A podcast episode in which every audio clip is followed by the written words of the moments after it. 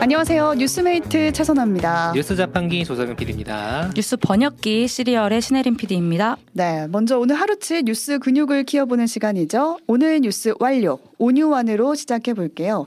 신고해도 소용없다. 학폭 피해자 사망. 네, 아, 이 소식이 전해졌는데 학폭 피해자 한 명이 유서를 남기고 사망했다라는 게 이제 하루 종일 뉴스였습니다. 네, 충남 천안의 고등학교 3학년 학생 김상현 군의 이야기인데 2주 전에 자택에서 심정지 상태로 발견이 됐다고 전해지고 있어요. 근데 상현 군이 남긴 게 있거든요. 그렇죠. 유서랑 수첩인데 지금 사진도 띄워드리고 있는데요. 3년간 학교 폭력을 겪었던 거를 다 적은 거예요. 적었습니다. 그래서 가해자 학생들의 이름도 적혀 있다고 하고요. 이게 지금 유족이 알리기를 음. 원해서 사실 이름까지 나온 거거든요. 네. 피해자 이름이 원래 사실 언론에 잘 안 나오는데 이 유서도 유족이 공개했습니다. 네. 유서에 보면은 아주 상세하게 당한 얘기가 적혀져 그렇죠. 있어요. 그러니까 가해자들이 상현군의 뭐 신체 특징이나 출신 지역을 비하하면서 좀 놀렸고 수학여행에 가지 않았다는 이유로 교실에서 남들 보는데 앞에서 이제 모욕감을 모욕을 주고 주고. 뭐 필기구를 빌려간 뒤에 일부러 돌려주지 않고 다양한 방법으로 계속 괴롭혀왔다고 해요. 기사를 네. 보니까 뭐 장래희망 무슨 어떤 웹툰 취향 뭐 모든 것이 괴롭힘의 이유가 그렇죠. 됐더라고요. 괴롭히려고 음. 괴롭히는 거니까요. 그러니까 근데 무슨 부- 말만 네. 하면 괴롭힌 거니까. 근데 네. 부모가 학폭위를 열어달라고 했는데 학폭위가 안안 열어졌다고. 열렸고 음, 교장도 네. 이제 정황이 없었다 이런 음. 얘기를 밝혀서 그래서 아마 좀 상, 상세하게 네, 공개된 게 아닐까 같아요. 생각이 들었어요. 네, 저는 그 유서를 쭉 보면서 이 부분이 가장 마음이 아팠는데 학교 폭력을 당해 보니까 왜 아무한테도 얘기할 수 없는지 알 것 같다. 나는 일을 크게 만들 자신도 없고 능력도 없다. 아, 그. 뒤에 나온 말들이 더 참담하고 상현군의 뭔가 절망적인 심정이 들어가 있어서 굉장히 네. 좀 안타깝다라는 생각이 많이 네. 들더라고요. 근데 저희가 방송에서 얘기하기가 참 너무 마음이 아파서 어, 네. 예, 내용은 기사 검색해 보시면 보실 수 있습니다. 네, 특히 이 유서 내용 중에 주목받은 부분이 있어요. 가해자가 처분을 받아도 1호에서 3호 처분은 생활기록부에 기재조차 안 된다. 내가 신고한들 뭐가 달라질까? 음, 뭐가 달라질까? 어, 라고 적힌 부분이었어요. 그러니까 이게 무슨 말이냐면 학폭의 정도에 따라서 처분이 나뉘게 되거든요. 근데 1호에서 3호까지는 약중 강으로 하면은 약에 속하는 거예요. 음. 그래서 1호 처분을 받으면 서면으로 사과하면 끝나요. 네, 그리고 3호 정도 받으면 학교 봉사하면 끝나요. 그렇죠. 그리고 이 기록도 졸업과 동시에 사라져 버리는 거예요. 음. 그러니까 아마 상현군을 괴롭혔던 가해자가 이 중에 다 처벌을 받았을 것 같아요. 네, 그러니까 좀 상현군 입장에서는 허탈했던 거죠. 4호 처분부터는 어떻게 돼요? 4호부터 이제 8호 처분은 졸업일로부터 2년 뒤에 학폭 처분 기록이 삭제가 되거든요. 음. 강화됐죠 이게. 네. 근데 이게 바뀌었어요. 최근에 이제 학폭 문제가 크게 다뤄지면서 4년까지 연장하는 변경안이 나온 상태입니다. 이게 사실 그럼 1에서 3호까지 무조건 남겨야 되는 사실 이런 문제가 아니죠. 음. 사실 그보다는 이게 국내 유일의 학폭 피해자 지원시설 폐쇄됐다 소식 저희가 전해드린 적이 들었죠. 있는데 네. 피해자들이 절망감에 휩싸이지 않게 하려면 어떻게 해야 될까? 음. 그리고 이 다친 마음들을 어떻게 하면은 안아줄 수 있을까 같은 음. 그런 대책들이 사실 좀 필요하지 않나 라는 생각이 들었습니다. 네, 네. 좀 안타까운 일이 좀 반복되진 않았으면 좋겠다라는 바람을 가져보면서 다음 뉴스로 가보겠습니다.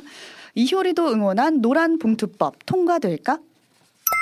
네, 일단 노란봉투법이 뭔지 한번 설명을 해주시죠. 이게 정식 명칭이 따로 있어요. 네, 노동조합 및 노동관계 조정법 일부 개정 법률안 네, 이렇게 긴 이름이 있는데 이걸 이제 노란봉투법이란 이름을 붙인 거거든요. 붙인 거죠. 이게 왜 붙었냐면 2014년에 아, 9년 전이죠. 네 기억하실 거예요. 쌍용차 파업 사태가 크게 있었어요. 음. 그때 경찰이 파업한 노동자한테 손해배상 소송을 냈는데 47억 원을 배상하라 아. 이렇게 판결이 난 거예요. 천문학적인 액수죠. 그러니까 시위를 했다가 빚더미에 진짜 앉게 된 거죠. 음. 그때 한 시민이 아 돕고 싶다라면서 노란 봉투에 4만 7천 원을 넣어서 보냈어요. 맞아요. 근데 그 뒤로 이제 4만여 명이 넘는 시민들이 돈을 보냈고 한 14억 원 넘게 모였다고 하거든요. 아 이거 되게 찾아보시면 감동적인 스토리예요. 사실 네. 보시면 이런 일이 있었는지 네. 저는 솔직 히 몰랐거든요. 네, 찾아보면서 알았는데 모였어요. 음. 이때 가수 이유리 씨도 손편지를 써서 맞아요. 화제가 네. 됐었거든요.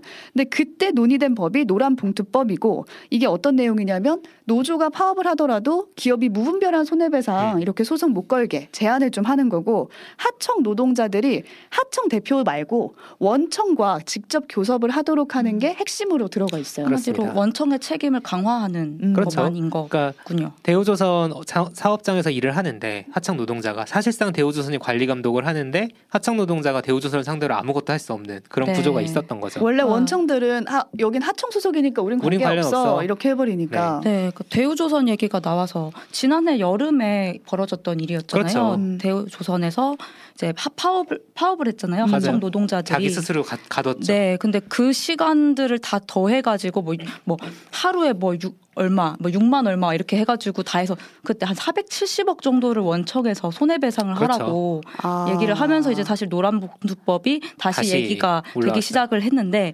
근데 왜 아직도 통과를 못했나요? 지난해 여름부터 얘기였던 것 같은데. 그때도 다시 한번 사회적 관심사로 떠올랐어요 이 법안이. 근데 맞아요. 여전히 입장이 첨예하게 갈리기 있기 때문에 그렇죠. 아직 통과가 못 되고 있어요. 그러니까 이 음. 법을 싫어할 사람은 명확해요. 당연히 이제 경영계 경영계 에서 그렇죠. 그리고 네. 경영계도 싫어하는 게 당연하죠. 당니까 음. 이게 뭐 나쁘다기보다는 네. 당연한 거고 입장이니까 그래도 보수 정당인 국민의힘 같은 경우도 이제 경영계랑 입장을 같이 하고 그쵸. 있는데 기업의 재산권 침해 소지가 있다라고 음. 말을 하는 거고 음. 파업을 하면은 말씀하신 대로 제대로 회사가 안 돌아가서 이만큼의 손해를 본다.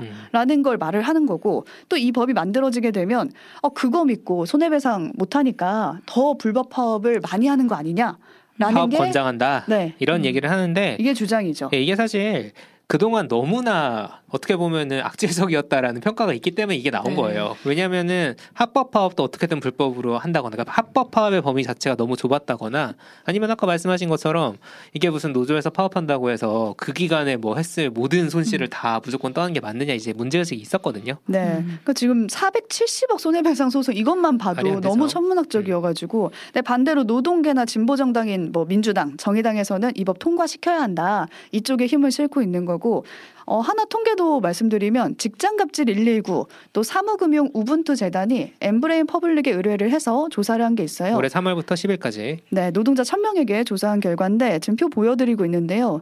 응답자 71.8%가 노란 봉투법에 찬성한다라고 네. 음. 입장을 밝힌 상태예요. 네. 네. 그동안 매번 국회 문턱을 이렇게 못 나가 갔는데 이번에는 좀 될까요? 지금 어디까지 단계가 온 거예요? 지금은 어제 민주당 주도로 본회의 직회부 의결이 됐어요. 이거는 좀 번역이 필요해요. 뉴스 번역기 출동. 네. 본회의 직회부 의결. 이게 그러니까 법안이 통과되려면 그 해당 법안을 맡고 있는 어떤 화- 지금은 환경노동위원회죠. 음. 거기서 이제 법사위로 통과를 시킨 다음에 법사위에서 또 이제 본회의로 가야 되는데 지금 환노위 같은 경우는 지난해 2월에 통과가 됐는데 법사위에서 지금 계속 국민의힘이 네. 반대하기 때문에 통과가 안 네. 되는 상태여서 환노위에서 그냥 본회의로 직결로. 본회의로 올려버렸다 네. 이런 얘기입니다. 네. 번역을 해드렸고 네. 6월에 열리는 이제 본회의에서 그럼 노란봉투법을 올려서 통과시키겠다는 방안인데 이게 뭐 어찌저찌 해서 통과가 잘 됐다고 하더라도 마지막에는 대통령이 딱 선언을 그렇죠. 해야 되는 거거든요. 근데 대통령이 여기서 거부권을 써버린다? 그럼 다시 처음으로 돌아가는 그렇습니다. 거예요. 거부권이 또. 나오네요. 네. 네. 3호 거부권 될, 될 확률이 거의 확실시 되고 삼호. 있습니다. 그러니까 그 전에 뭐 간호법, 양국관리법 양국관리법. 거부권을 한번 썼었고 이번에 설마 또 쓰겠어라는 반응도 또쓸 있는데 겁니다 아마. 네. 네, 또쓸 거다라는 관측이 많이 음. 되고 있어서 관련 소식 나오면 또 전해드리도록 하겠습니다. 네. 자 마지막 뉴스로. 가볼까요? 네. 군입대 날짜 고르는데 30만 원? 네, 군대가 선착순으로 간다. 요즘. 진짜 경쟁이 더 치열해요. 그래서 어. 오늘 기사가 난 게 입영 신청을 대신해주는 선착순 대행업체가 있다는 거예요. 네. 별게 다 있네요. 그러니까요. 이용한 사람들의 후기를 보니까 아 혼자서 신청했을 때 일곱 번 실패를 했는데 여기 통해서 하니까 한 번만에 성공했다. 네. 음. 이런 후기가 올라와서 관심을 받은 거예요.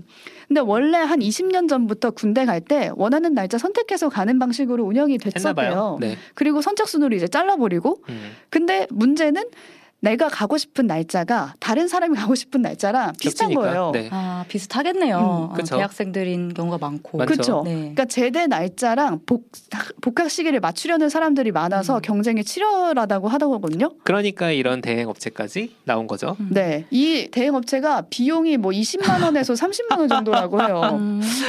근데 어- 아유 이 돈을 주고 군대를 가는 거예요. 그러니까요. 근데 어떤 방식이냐면 대행사에 자기 이름, 뭐 주민번호, 공인인증서, 자- 휴대전화 번호 다 남긴 다음에 와. 이 업체에서 신청자 이름으로 입영 신청을 대신해 주는 거예요. 야 이거 환불해 주나요? 환불 실패 시 전액 환불. 아. 그리고 근데- 성공 확률 90%. 조금 위험한 것 이거를 다? 넘기면 안 되죠. 개인정보인데 이게 엄청 중요한 개인정보인데요. 사기치면 어떡하려 그럴까요? 그러니까요. 음. 다 팔아 넘길 수도 있고. 개인 정보를 음. 그런 위험성도 있고 이게 법률 대리 자격이 있는 사람이 해야 된다고 해요. 음. 이런 대리 신청 같은 음. 경우는 그래서 지금 이 병무청에서도 관련 검토에 어, 들어갔어요. 위법 소지가 아, 있을 있네요. 수도 있겠다. 음. 네. 네. 그렇습니다. 네, 오늘 여기까지. 5월 25일에 기억할 만한 뉴스 정리해봤습니다. 오늘 뉴스 완료.